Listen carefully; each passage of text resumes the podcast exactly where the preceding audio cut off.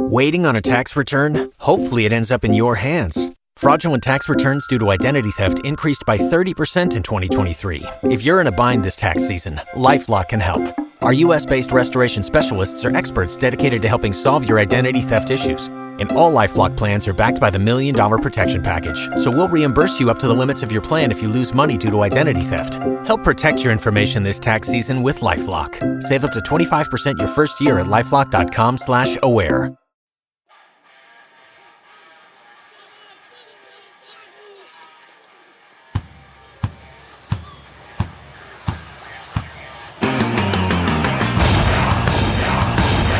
If you're going after a political figure and your goal is to shut them down, they're not just looking at jacking the guy in his car.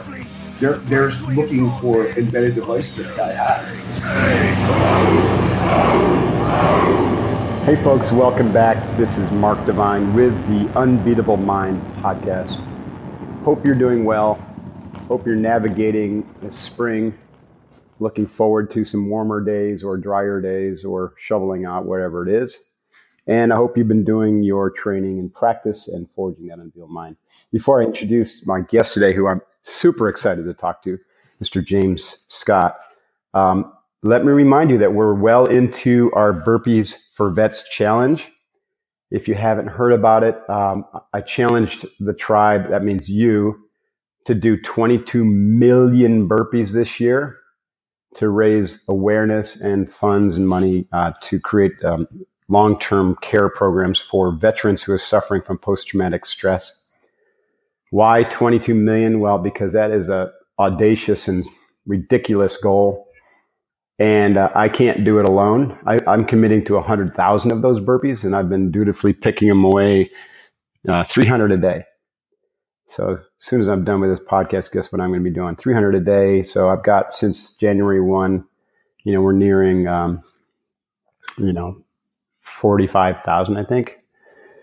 Anyways, um, it's feeling pretty good, but I can't do it alone. So we have so far roughly uh, like 200 and some odd people have joined me. We've committed to uh, somewhere between seven and eight million burpees in the bank not done but committed to, and we've got about one hundred fifty thousand dollars already committed toward our two hundred fifty thousand dollar goal. So that's amazing. You know what a killer start, considering it's just still into the first quarter. So if you're interested in joining us, by the way, we just had a team from Microsoft join us, and Microsoft is going to, you know, double down on that donation uh, as a as a corporation. So if you have a company that does matching donations, then put a team together or come support my team or however you want to do it. The information is at burpeesforvets.com. Oh, I didn't mention why 22 million, not, not just an audacious goal, but because 22 vets a day are committing suicide. And that's just unsat. It's unsat. You know, the government can't do anything about it. They've just perpetuated the problem with, you know, their methods just aren't working for that, um, that sickness. So, uh, we decided we got to do something about it. All right. The other thing I wanted to say is um, I worked uh, for a long time on the fifth anniversary edition of my book, The Way of the Seal. That is done and it's due to be launched on Memorial Day. You can go pre order it if you're interested, which will get you some special kind of bonuses. I don't remember what they are off the top of my head, but if you go to wayoftheseal.com, check it out. And um, I think you're going to like it. I've got two new chapters one on leading in VUCA, environments and one on building elite teams. And then I've updated all the rest of the content and added key takeaways. So it's really improved. Um, already a great product improved. Okay, so enough on all that stuff. James Scott, uh, introduced to me by my buddy Michael Osterlink, uh, who's been an Unbeatable Mind uh, uh, coach slash you know partner of mine since 2011, he came through our SealFit Academy, and then he's been working with me. But uh, James and, and Michael have known each other uh, for some years, and so here we are now. I'm talking to James. Now, James is a um, a big brain, right? He's a senior fellow and co-founder of the In- Institute for Critical Infrastructure Technology. That's a mouthful, and I guess we'll soon learn what that's all about. He's also a senior fellow at the Center for Cyber Influence Operation Study. Now, if you have not been following the news about the Russian influencing Facebook and, you know, you know, Facebook using 50 million um, private identities to market and help get Trump elected, then you've had your head stuck in a somewhere, right? And that's what James is an expert in on how to look at those memes and how they're affecting us at a nation state level and, you know, cybersecurity and all that. So he's an advisor to congressmen and senators and federal agencies and all sorts of stuff.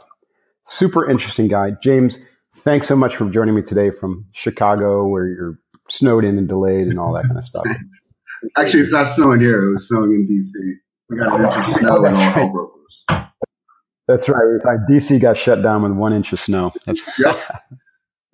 that's kind of a metaphor, isn't it, for what happens in Congress? Like uh, it just gridlocks at the slightest uh, slightest sign of trouble. Totally.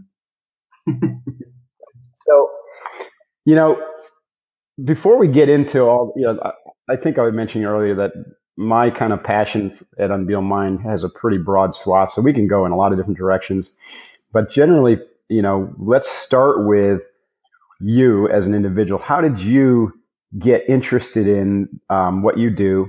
First, what do you do, and how did you get interested in that and, and develop the expertise around it? Because it's a fairly, you know, very unique and niche field that is um, quite cutting edge. In my Yeah, I I got into this. Uh, I'm a writer, so I write books, and what was happening is uh, I write on technology and cyber warfare and things like that. So what happened was I started getting calls from Congress to come in and be on in hearings and roundtables to help write legislation that took the content contents from the books that I have written and uh, mm-hmm. to kind of advise and help the government more evolve.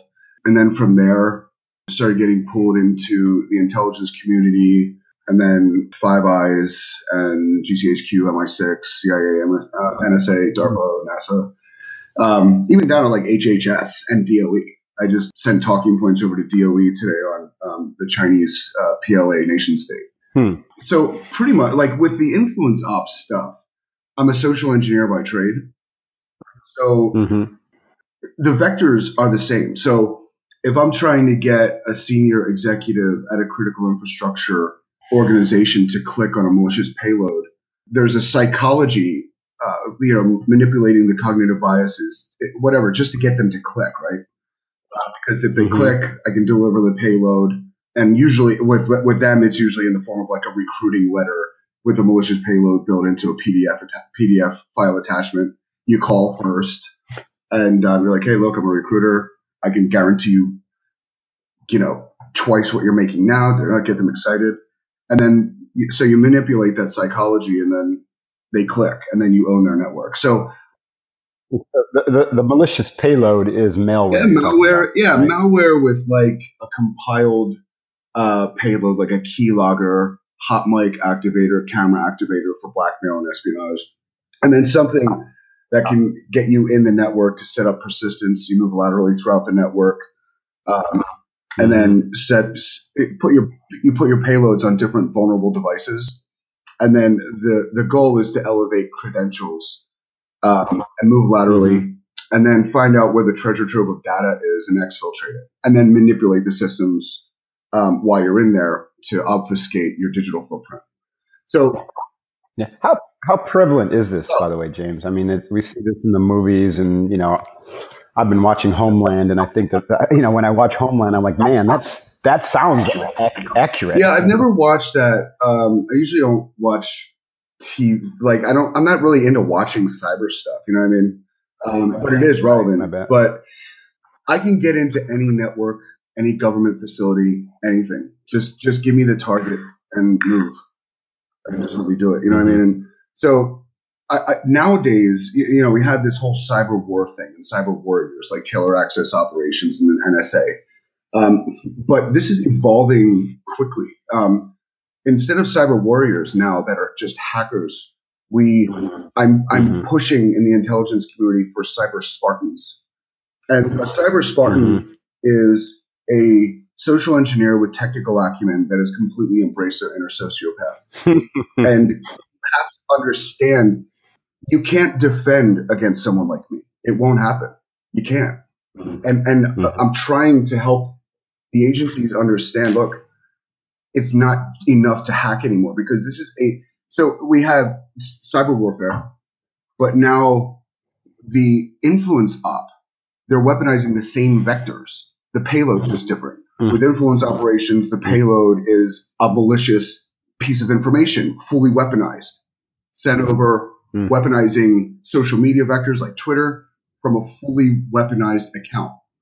And what I mean by that is if, if you're trying to do like a chaos op, for example, and you're fanning the flame of, let's just say Trump supporters and then Trump haters, your Trump supporters mm-hmm. account, mm-hmm. like, you have to have thousands of them, but if it's a Twitter account, the image, the bio, who you're following, the retweets, your tweets, your follow to follower ratio has to be right.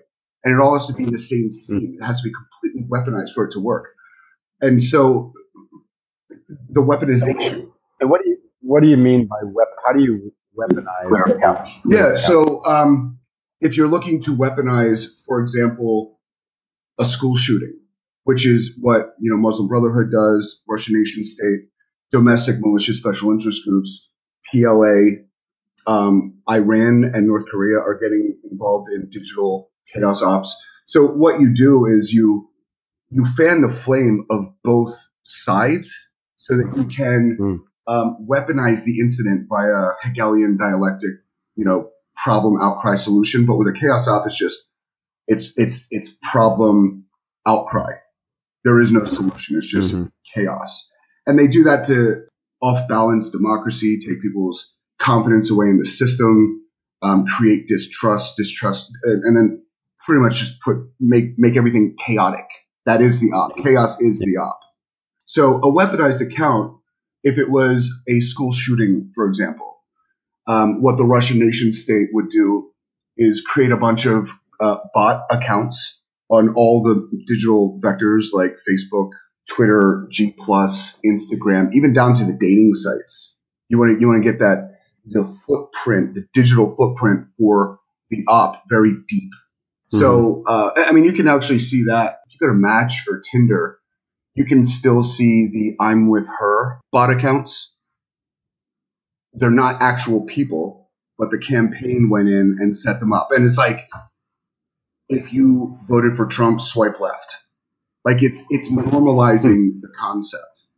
So with a, a fully weaponized account uh, on on Twitter, for example, for a school shooting incident, what would happen is you if you would go for go after the Second Amendment, for example. So you make it about the Second Amendment. So you would have anti-gun accounts. So you would weaponize the account with the anti-gun theme, and then the opposite account would be pro NRA mm-hmm. pro Second Amendment, pro conservative. So it would be that type of theme. So all the images, tweets, and everything would be of that same theme.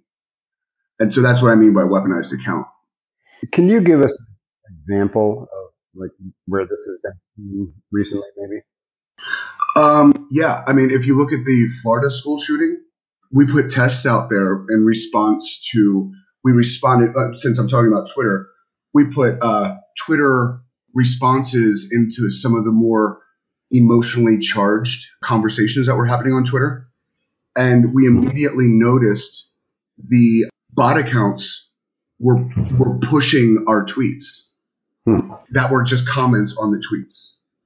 So you can see a lot with Twitter. A lot of times, like meme warfare, when they're testing a meme, you, you create the meme, post it on Instagram because it's a high PR site for images you make sure the ha- hashtags are weaponized properly. You usually just hijack hashtags that are already being used by the digital tribe that you're trying to target. Mm-hmm. Um, and then you test it on Twitter and you weaponize, again, hashtags that are already being used by the digital tribe and chieftain that you're targeting. So it becomes, it, the, the hashtag is already normalized with that particular ideological variant. And um, when it takes off, and you see it organically takes off, you take all of your bot accounts and push any organic movement that you see. So if you see, when you see the quote or the meme begin to mutate to become part of the narrative of that tribe, every time you see an incident of organic growth, you fan the flame with all your bot accounts. So if someone mm. tweets it from their account, not just a retweet, you take all your bot accounts, give them, I don't know, 200 retweets, a thousand likes, a bunch of uh, machine learning, artificial intelligence injected comment. So, so you can you can use machine learning and artificial intelligence to create the illusion of comments and viral ability. So that that's that's what happens. So with with the with the school shooting, we immediately saw everybody involved, not just the Russians, Chinese, Muslim Brotherhood as part of their cyber caliphate, but the gun anti-gun lobby had their bot accounts going in.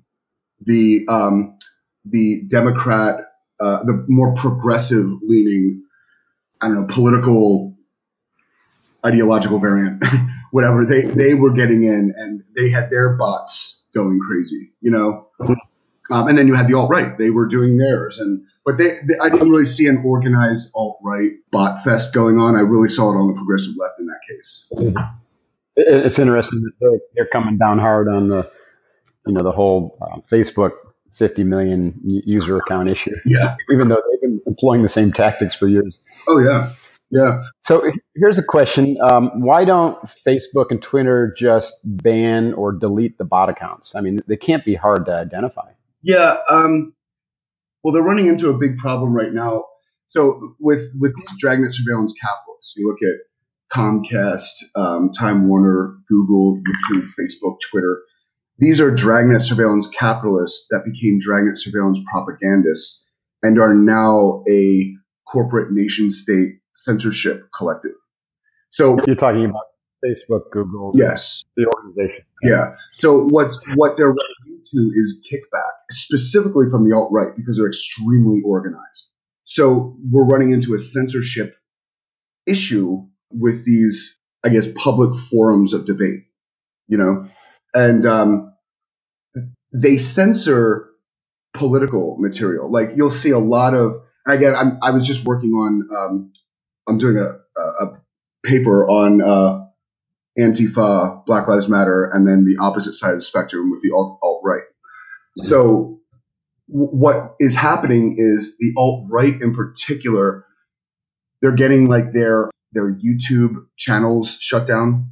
They're getting their Twitter accounts suspended, things like that. And the, that, that particular ideological variant, that, that group is extremely organized and they network extremely heavily.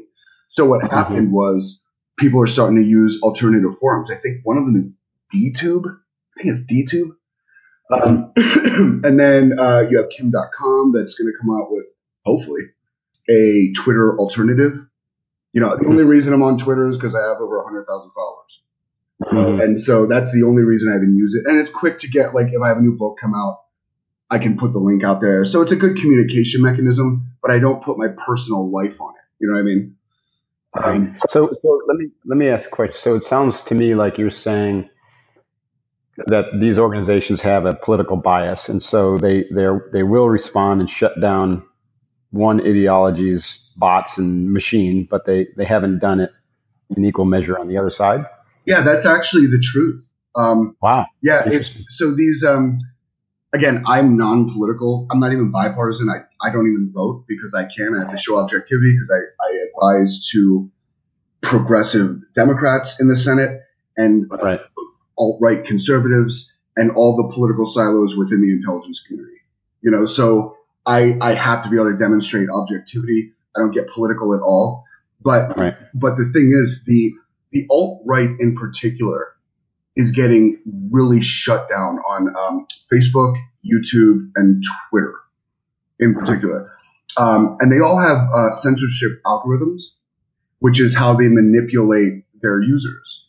So if you go to Google, for example, and you type in, I don't know, and, and you're trying to get information, you're not getting necessarily the best answer or even the most correct answer.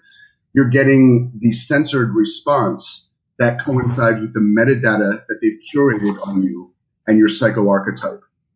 Right. So you're not the censorship algorithm is extremely heavy and it's getting more potent. And the thing is, 2020, these corporate nation state, the, the corporate nation state censorship collective, they will have a candidate in 2020, and I mm-hmm. expect to see some heavy censorship, heavy.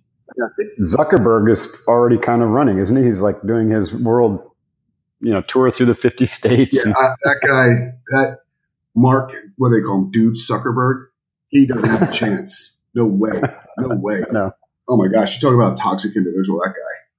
Yeah, I hear that. Hey, um, so this is fascinating to me. Um, what about blockchain startups like Telegram or Steemit? Can't they? Um, can't this decentralized approach solve that problem? Or yeah, no, yeah, Steam, create some other problems. yeah, no, Steemit. Um, the, I think again, DTube, the decentralized, um, very open forums.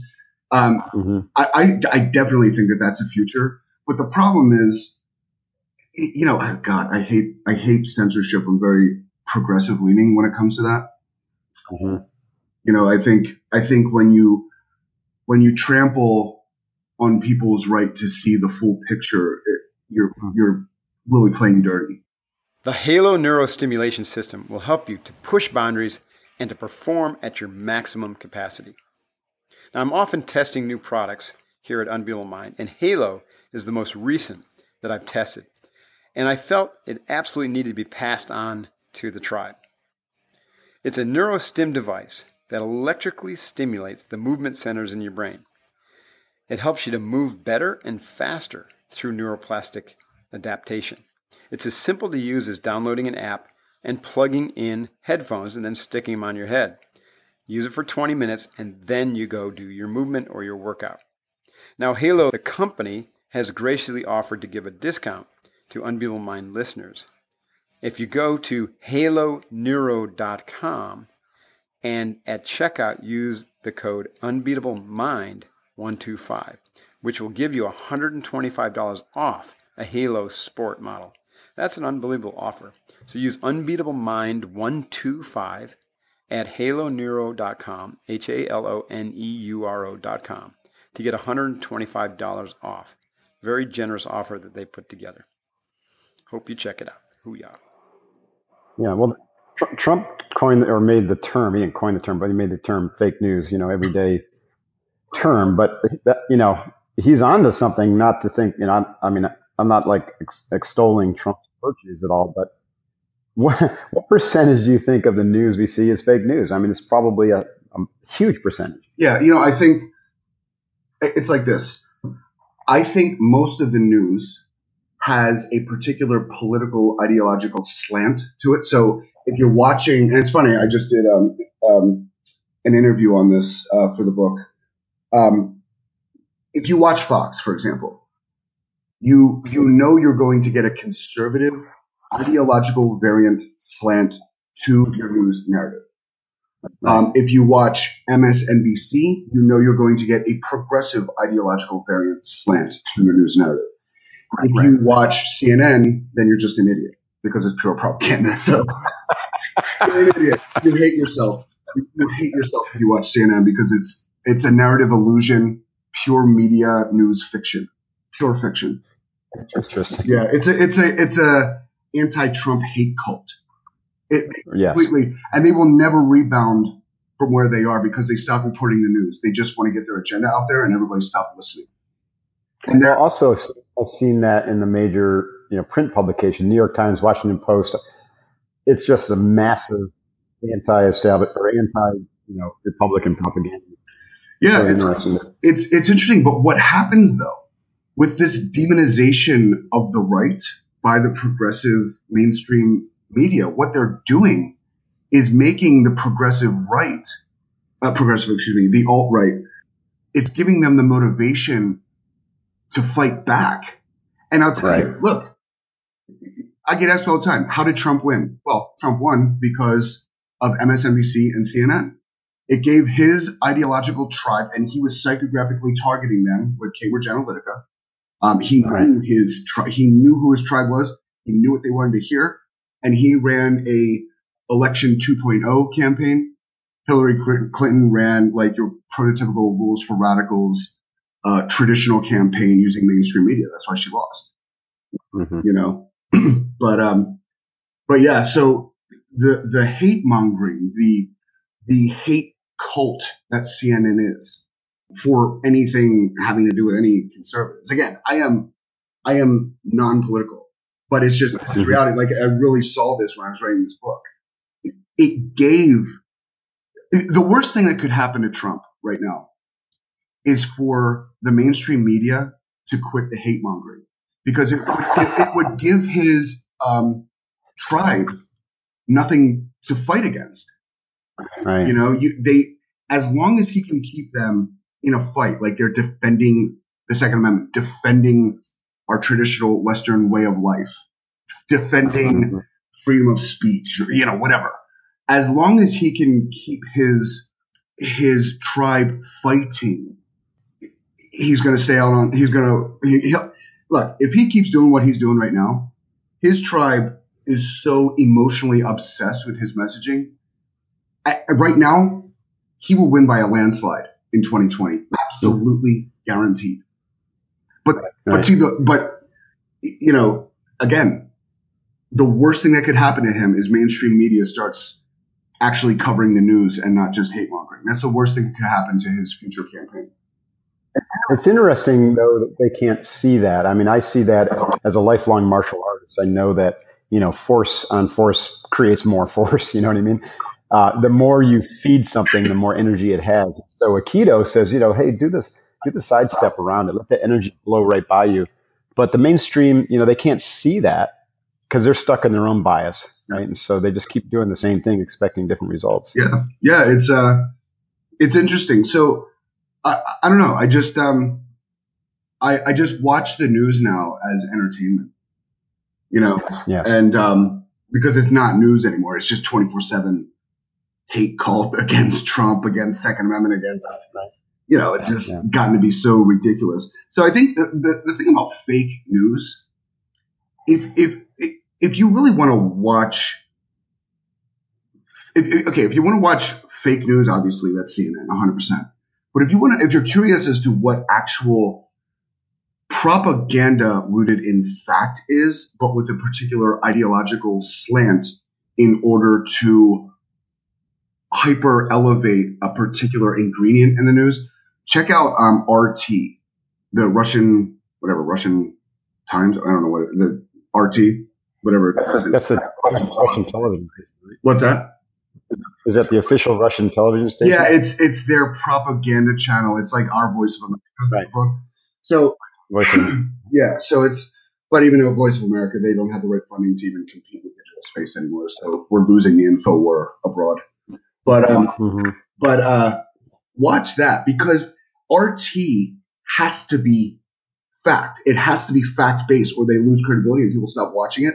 And then everybody can say, "Oh, see, you know, it's just propaganda."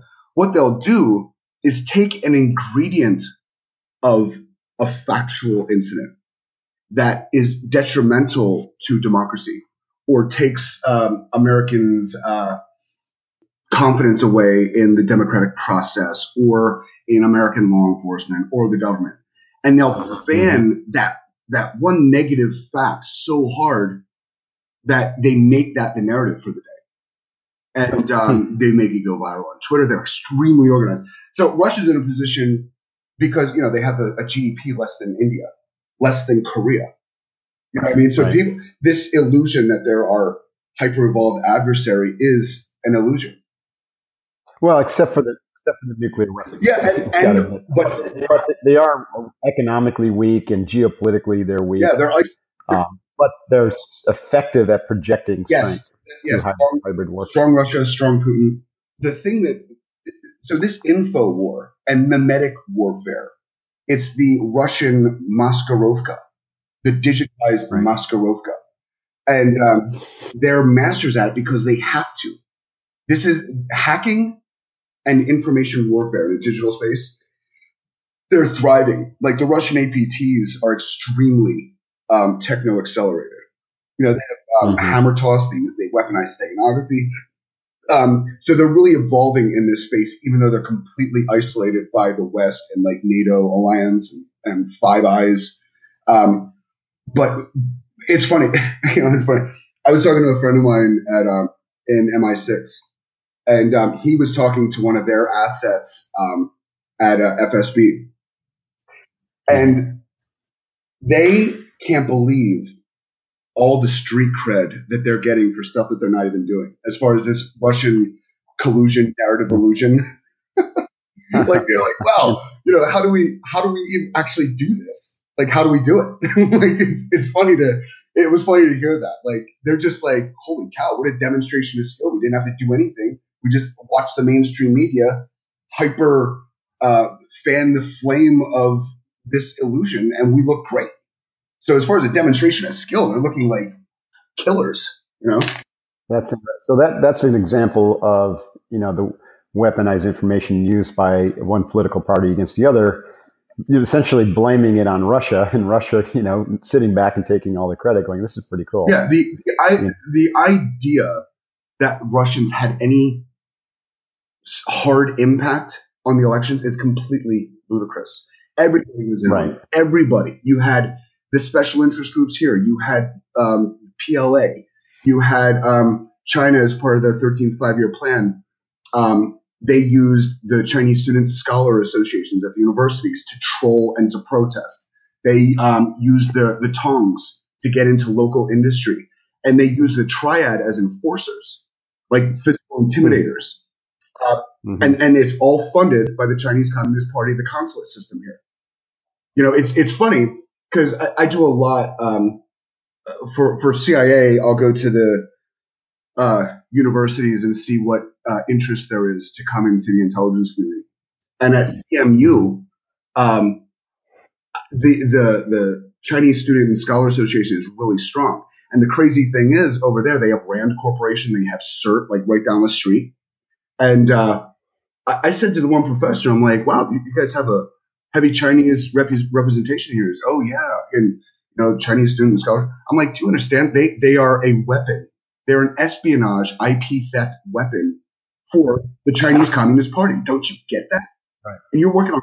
And they let, they let them in the Rand. Oh, amazing. Yeah, it's crazy. It's crazy. But but the thing is, they they use them as assets. The the the PLA and uh, Chinese Communist Party that's how they weaponize our university systems against us. That's how they weapon and with the tongs. That's how they weaponize economics against us. The, the triad, right. the triad will they bring in weapons. They're in, what's the what's the triad? the triad yeah. is the Chinese mafia, but it's fully sponsored by their government, and uh, right. they bring in weapons. They bring self radicalizing wound collectors over our borders. Um, they fan the flame of protests here, like on behalf of Black Lives Matter and Antifa. I mean, direct- I was going to ask you about that. So most of those protests are, are just paid, you know, agitation events. Yeah, yeah most of, most of what we're seeing now, um, Charlottesville included. If you hold up, I mean, being a SEAL, you're obviously familiar with the color revolution template, which is the most potent ingredient in a coup d'état. So if anybody thinks that we're not experiencing a color revolution attempt right now, do this. Look at the color purple. Who's wearing it? What's the event? And what's being announced? And that's all I'll say on that. Okay. Mm. This, that's very real here. So most mm-hmm. of these protests are chaos ops. They're not, they're not using the, the full Hegelian dialectic color revolution template, but you can see mm-hmm the, the three main ingredients you have the core, the cohort, and the citizen. So the core is the funding arm. The the cohort is the they're the worker bees. They're the hired real believers. And then the citizen, these are the people that are like, hey, I want to believe. There, there's two types of citizens. There's, hey, I want to believe. Yeah, I'll come to this protest. Maybe I'll act out. But most of the violence is by the cohorts. Those are the guys that are most likely to get arrested, whatever. But the other part of the citizen group is the paid actor, literally paid actor. Uh, go to any mm-hmm. search engine and type in um, crowds for hire, crowds for rent, and you will see hmm. the, the least talk about, most booming industry there is. I check it out, man. I can I can create a protest out of thin air for ten thousand dollars cost. I can spark a riot for twenty, and I can do it in seventy two hours.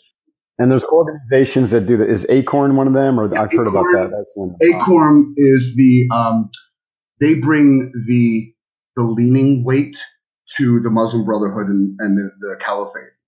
So you have mm-hmm. um, like uh, Linda Sor- Sarsour. What's her name? I think it's Linda Sarsour. She's the um, extremist that called for a um, jihad in the United States. Hmm. Because Linda Sarsour. Hmm. Um, but she is a she. What her job for Muslim Brotherhood is to create a space for self radicalizing wound collectors to meet or to come into contact with Muslim Brotherhood operatives who will then take them to like dark web or uh, whatever. They will cultivate a relationship with them in order to expedite their self radicalization, in order to get them to act out, meaning take a car, drive it onto a playground, kill a bunch of six year olds. Then, when there's public outcry, they then then Muslim Brotherhood Cyber Caliphate kicks in in a digital setting, and using all their bot accounts will say, "See, everybody's xenophobic. You got to get up and fight against it." So they activate Black Lives Matter, Antifa for the intimidation uh, stuff. Um, you know, they're very organized, very organized. Hmm. Oh no, that's CAIR, not Acorn. I'm sorry, it's CAIR. CAIR. Yeah, sorry about that. I, I got the acronyms who's who's in control? I mean, it sounds like in the West, the democracy is so easy to penetrate, and this has been going on for years. That like you have to wonder: do we, you know, do we have political candidates who are, you know, enemies of the state? And you know, could is it possible that we you know, someday have a Manchurian candidate president. Some would say Trump is. Some said Obama was. So maybe it's already happening. Yeah. Well, Obama was the first to use psychographic targeting. So he did a Cambridge Analytica type uh, um, thing, but he actually worked directly with Facebook. And, and then uh, Trump just basically followed that same process, but he just paid for it, you know? Mm-hmm. But, um, you know, I, there's a lot of talk about the uh, what New World Order, I guess, the right. George Bush Senior version of this elitist collective um, Agenda 21 ish, you know, NATO UN ish type thing. That is dead.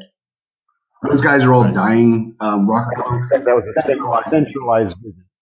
Yeah, centralized power for overall control for global control really is what it was. So the North American Union, which we would have the socialist ideology from Canada in combination with the capitalist ideology of the United States and the um, workforce from Mexico. So this mm-hmm. this would this was going to be the answer if the UN eh, excuse me if the European Union worked out, which it's not. It's falling apart. So I don't really see us going there. But now instead of the individual elitists, what's happened is the um, corporate nation state collective is they've kind of stepped in in a pretty dangerous way. Mm-hmm. Uh, I worked with, um, well, we're working with um, the White House to uh, put out the, the Cloud Act, for example, to, to gain support in, the, in Congress for the Cloud Act. This is something that's going to make it easier to investigate um, crimes in networks. So if a if, if a server is domiciled in Ireland and U.S. law enforcement needs to gain access to it, they can't do it because of the laws over there. So this whole process expedites that. Um, I think that this is going it, it expedites the investigation. So we're going to start with U.S. UK um, sharing to to expedite the process. Then we'll move to our Five Eyes partners and then our closest Western European allies. And um, this this is going to, I think that in a way, this is going to kind of take away that cabal, um, secretive capability that that uh, these corporate nation states have. Do you know what I mean? And I, I really hope so. Anyway. But um, but you know, I don't know. But but I'm I'm more fearful of Google and their dragnet surveillance process and, and Facebook's psychological manipulation process than I am any government. They're they're dangerous. These guys are dangerous. Now I know you appreciate some soreness brought on by getting busy with a bruising workout. But doesn't it suck when excessive soreness throws us off our game, causing us to back down on our effort or even erasing those hard won gains? That is why building recovery into our training plan is so important. Now, one way that I do that is with a simple to use recovery and healing tool called PowerDot. PowerDot is an electrical muscle stimulation device that forces type 2 muscle contractions, allowing you to increase muscle performance, speed up recovery, and also find a deeper mind body connection. I've used complicated stim devices in the past to heal from my back injuries, but those were clumsy devices and not very effective to use for everyday use. The PowerDot, however, is a game changer because of its simplicity and the control through a well designed mobile app. It's portable and powerful, making it usable for daily recovery or as needed for excessive soreness and to ward off potential overtraining injuries. PowerDot puts professional level physical therapy into your gritty hands, saving valuable time and money. Now, the PowerDot team loves us at SealFit and Unbeatable Mind, and they have a generous offer for us. You can get 25% off their device when you go to powerdot.com. That's P O W E R D O T.com. And use the code Unbeatable Mind, all one word, Unbeatable Mind, at the checkout. So again, receive 25% off of one of my favorite tools for achieving increased muscle performance and recovery by going to powerdot.com and using that code Unbeatable Mind. Hoo-yah. So we, I mentioned we talked about blockchain earlier. You know, the general public doesn't have much understanding of it, but I, I've been like studying it like a madman ever since I bought a hundred Bitcoin and then sold them because I took my F the ball. Now I'm like, holy shit, that would have been a million, million and a half, two million bucks right now. And so I started studying the blockchain again last year, and this is coming mm-hmm. fast, mm. right? And interesting enough, back to your point, like a lot of the activities coming out of Eastern Europe and Russia. I mean, these guys are just geniuses in this. A ton happening here in the United States, of course, too. But this is decentralized everything, right? Decentralized banking, decentralized real estate, decentralized government, even. There's a there's a, a blockchain project called BitNation where you can become a digital citizen or you know global digital, or you can create your own nation. Like I, have never heard of a virtual jihad, but that I'm surprised. I'd be surprised if they don't use BitNation as part of their platform. Mm. But anyways, what you know, you I'm sure you study this as well. But where do you see you know ten years out? Where do you see governance and um, corporate behemoths like Facebook and Google? Because there's a major threat coming their way with the blockchain? Um, well, you know, I mean, blockchain. I mean, I, I do a lot in Congress for election reform. Uh, Mike and I were working on the Graham Klobuchar Amendment for election reform and the Paper Act out of Congressman Meadows' office. Blockchain, I think, is going to change everything. It decentralizes things. If you look at if you look at Bitcoin, um, no, you know, the only thing behind, you know, the U.S. dollar used to be backed pre Bretton Woods convention, um, used to be backed by gold. Now it's just backed with the dwindling confidence in the American, you know. And so people are like, "I'm not buying this crap. It's a fiat currency. It's garbage. Forget about it." And so right. the the Bitcoin thing is giving a lot of people hope in in something more real and viable. But the problem is anything good can also be weaponized. And so right. you have these these billionaire banker people that are already in there um, pumping and dumping that currency. that's why you see mm-hmm. it up and down, up and down, up and down. Uh, as far as election reform, you know, we're seeing um, Kim Dotcom is pushing the internet, uh, the internet party. You know, I think that we'll see a real candidate come out of that in a few years. Um, mm-hmm and, and, you know, and you know, so I think um, I think the blockchain concept, even down to election reform and securing the vote, you can apply. Yeah, there was. A, I think there was an African country that just did in their election. Yeah, but it's Africa, so who cares? I mean, that, that's the mentality. You know what I mean? On the hill, that's exactly. You, you might as well mention Estonia. you know what I mean? Yeah, yeah so, no, I know, but my point is that um, you know sometimes technology, because of the regulations and the barriers put up, and you know in the West, the technology takes root. You know, and then you could see it, power shift very quickly. Yeah. You know, all of a sudden, you know, we're wondering what the hell happened because we're we're sitting on you know industrial age institutions with information age you know flows but we've missed the point on decentralization and now we're you know power shifts yeah. to africa you know or to eastern europe yeah yeah that's interesting you, let's shift focus. I know we've been going for a while here, but this has been so fascinating. I want to talk about cyborgs. You know, my, when I went through SEAL training and got into SEAL Team Three, my nickname was Cyborg. You know, people thought I had nanobots running around my system and you know that my legs and arms are like for Steve Austin because of the way I you know I guess the way I moved and my endurance and whatnot. But I've always been fascinated with augmentation and you know kind of like I've had this vision that there's going to be a split in the human race. You know those who connect to the internet and augment themselves and, and those who say screw that you know that's the mark of the devil. Yeah. But you wrote a book on this, you know, hacking cyborgs. Um, what do you think is going to happen, you know, by 2025? What's your view of this? Cyborgification. Um, cyborgification is really technologically extending oneself to to to make up for the vulnerabilities of natural man. That's really what it right. is.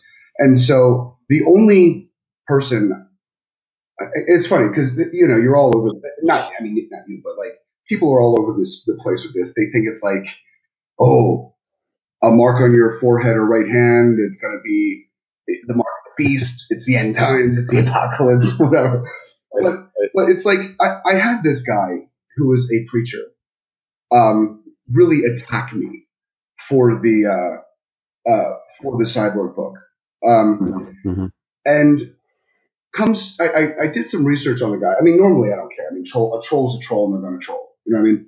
But um, I did some research on the guy and this guy had an insulin pump and a heart, uh, a pacemaker. That that's cyborgification. So he's technologically right. extending himself in order to make up for deficiencies in his natural uh, body. So you can you can make the argument. I think Ray Kurzweil said this, that the iPhone is a cyborgification. Oh, yeah.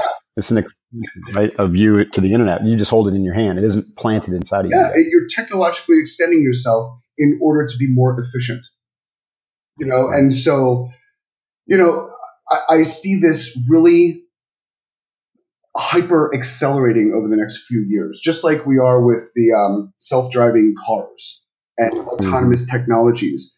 I think the scary thing is when we enter the existence of the merging of virtual reality and cyborgification. I think the scary thing is is going to be when when artificial intelligence is then injected into that process. Um, mm-hmm.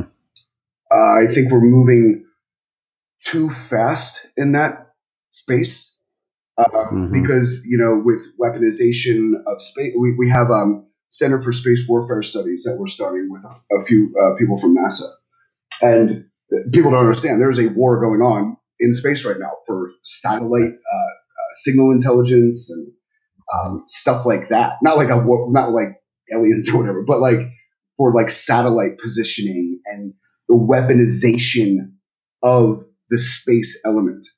Um, mm-hmm. the, I think the scary thing is going to be when artificial intelligence and machine learning are injected into autonomous technologies because you're setting these technological entities up to, you know, you add machine learning, deep learning, artificial intelligence, put some metadata in there. You, you have, a, a, you've got cyber demigods, techno mm-hmm. demigods. I think that's going to be, that's going to be a scary space. But, you know, um, I think that if, if the next thing that we're going to see with the cyborgification is the accelerated process of thinking And um, I think that's going to be really interesting to see artificial intelligence injected into consciousness. So yes. I think that's really that's really exciting to me. But you know, how do you protect the sanctity of the mind? How do you protect the original thought at, at right. that point? You know what I mean? Without having the analytical aspect of artificial intelligence uh, mimetically shaping that thought. You know what I mean? So I, I think cyborgification is happening. It's happening in a big way. We just have to go about it. Another thing, you know, we have to take security by design into um, in, into consideration with this stuff because you're injecting like uh, you know I have friends that can hack your insulin pump, your pacemaker. They can kill you with your mm-hmm. insulin. You know, put you in a in shock. You know, and this is a scary thing. And um, you look at the technology with embedded devices, this cyborgification, and they're not using like NIST SP 800 160 standards for security by design. And so that's going to be the next space for hackers. Right. You know, and uh, people can do it. You know, if if you're going after a, a, a political figure and your goal is to shut them down, people now they're not just looking at reputational harm or like jacking the guy in his car. They're they're looking for embedded devices that the guy has. Hmm. You know, what kind of medications does he have? Okay, hack the pharmacy. You know, like all, all that kind of stuff. So you're seeing a lot of real indirect attacks that are extremely potent, especially with embedded devices. Wow, that's fascinating. Yeah, I think you know nanotechnology and AI, you know, have just enormous implications for the dark side. You know, um, obviously enormous potential good as well, right? And the the conversation has to be had soon. And I know it's happening stovepipe, but not not at a societal level at all. But think about, you know, I've read a little bit about breakout. You know, so the the race right now is on at a geopolitical level. You know, for nation states, the first one that achieves AI breakout, which is where you know the acceleration to where AI exceeds, uh, you know, human capacity, then you know reaches that singularity moment. You know, whoever gets there first rules the world, basically, or the universe. You know, is one theme. Yeah, that's heady stuff. You know, and everything changes. Yeah, I think if, yeah. if, if it's possible, if it's possible for AI to have that type of, you know, that level of intelligence or capacity. Yeah, I, AI is the technological equivalent to the God particle. Right. It's it's it's everything. It's the most organic everything from a technological or thought process space. And you know, you look at drone technology. Take machine learning, artificial intelligence, deep learning injected into um, drone autonomous technology. Yeah. You have swarming. Yeah. It's like it can outthink, outmaneuver. Look, I'll tell you what, man there's stuff like there's technology out there with these drones using this this type of uh, thinking model. It mm-hmm. hover all day uh, for surveillance over like Middle East, wherever. It's solar. Okay. Now, when it starts to run out of uh, charge, it will it will find a place where it can land, charge, and take cover and then it up again. That's insane. Nice. That's insane. And that's nothing. That's just the tip of the iceberg with this stuff. You know? Right. Crazy. It is crazy. Well, we could talk all day about this stuff, but I think we better shut it down here before we before we start putting people to sleep. Oh, if anyone else is as fascinated about this stuff as I am, then you know this is they're going to want to learn more. So, well, you know, you've written a bunch of books. What would be the one of your books that you would like people that you think people need to read? One or two, and then where do they find them? Yeah, I think um, information warfare, the meme is the embryo of the narrative, is something that I I think it's the ultimate red pill. That's how I tried to write it. Mm-hmm. Um, dedicated to my sons um, to weaponize their minds. Mm-hmm. And, um, it, the the awesome thing about that book is people are really putting it to work. They're making memes uh, from quotes and uh, from the book, and they're you know the it's a very it's been very grassroots promoted, which I didn't even intend on. Yeah, I think that's that's a good start um, for pretty much anybody, even if you're if you're into the digitization of information warfare, influence operations, and psychological warfare.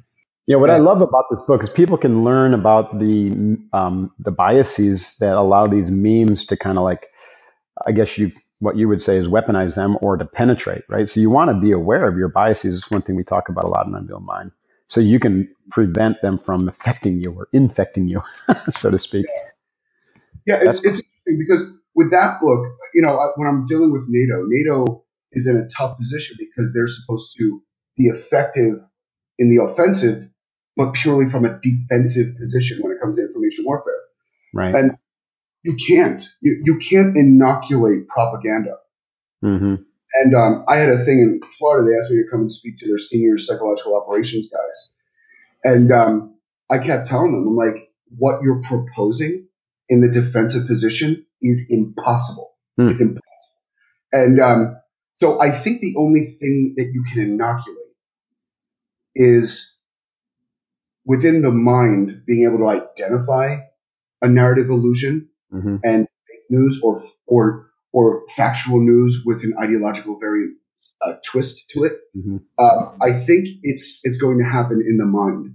You, you have to know how to identify it and shut it down in your mind because you know you got people that are going to special interest groups, nation states, um, hail mary states. What they're going to always you weaponize social media vectors now to get their propaganda out there. Mm-hmm. So you can't, unless there's extreme censorship, which is actually what's happening. It, it's I don't care how how much surveillance or censorship you have, you're not going to be able to stop this from happening. The only way you can shut it down for yourself is in your mind. Right. You have to be able to identify it and shut it down, and then you teach your kids, hey, look, this is this is propaganda Right. Do, do, you see that? Yeah, that was that was true, but it's got a conservative slant to it. Right. That's true. It's got a progressive slant to it. So protect the sanctity of your mind. Or you can you know? delete your Facebook app and your Twitter app. Oh yeah, I'm not even on Facebook. And, and again, like I said, the only reason I'm even on Twitter is because I have like hundred thousand followers. Right. That's the only reason I even have a social media presence. I'm not on LinkedIn. You know, nothing. I don't have a Facebook page. Yeah. You know, so. I have all that stuff, but it, it, really is for marketing. I mean, that's I don't use it personally. Someone sends stuff out for me. We have a company page on Facebook, right, where we uh, books and stuff. And so, yeah, I totally get it as a promotional model, right. But I think um, yeah, these- fast. I'm trying to get my team to realize that, hey, you know what? Facebook could go away overnight. You know, I mean, there's a the, the founder of WhatsApp today came out with a delete uh, Facebook meme, you know, hashtag delete Facebook because of what happened with the 50 million. Uh, uh, what was the name of the company again? A Cambridge, right? Cambridge thing. Cambridge Analytica. Yeah, yeah, but see, here's the thing about Cambridge Analytica. Their claim to fame was the Trump campaign. Right. Okay. But Cambridge Analytica is just another big data analytic algorithm writing company that focuses on psychographic targeting. Right. Now, they're the least evolved in this space. They just get tons of press because the guys that do this don't want the attention mm-hmm. because they're all in bed with the social media driving surveillance capitalists. Mm-hmm. You know, and Facebook knew what they were doing with the data. They knew. Yep. Interesting stuff. Well, it pays to be aware uh, that a lot of the information that you're getting out there, folks, is manipulated to say the least, or at least influenced. And so all of us are part of this mimetic influence operations, uh, both internally and, you know, from actors outside. Go check out uh, James's book, Information Warfare. James, it's on Amazon, right? I'm sure. And okay, yeah, it is. Awesome. Yeah. So that's a good place to start. Um, if you're interested in cyber cyborgs and the clash of AI and you know augmented humans, then your book. What, what's the name of the cyborg? The full name of your book on cyborgs? Hacking Cyborg is so funny. I, I forgot. Um, Hacking Cyborgs by 2025. Non non augmented humans will be obsolete. obsolete. Yes, that's right. Yeah, I have someone helping. I just I just pulled up, I pulled up Allison's notes. So, hacking cyborgs by 2025. Non augmented humans will be obsolete.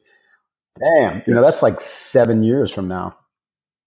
Oh yeah, no, we're already there. I mean, if you don't have an iPhone or a phone, right? with apps. You're already there. Uh, wow, it's going to be an interesting to watch. Uh, may we live in interesting times.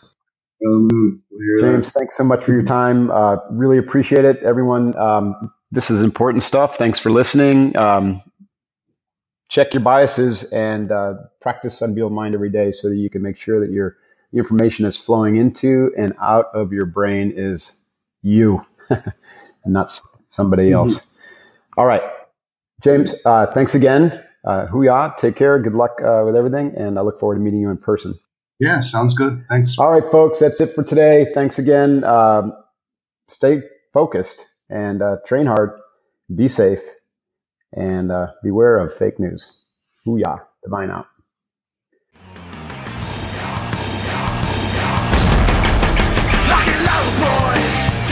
explode, boys. Make sure you get home, boys. They got your back, the pride of the fleets, the bright swinging frog men of the.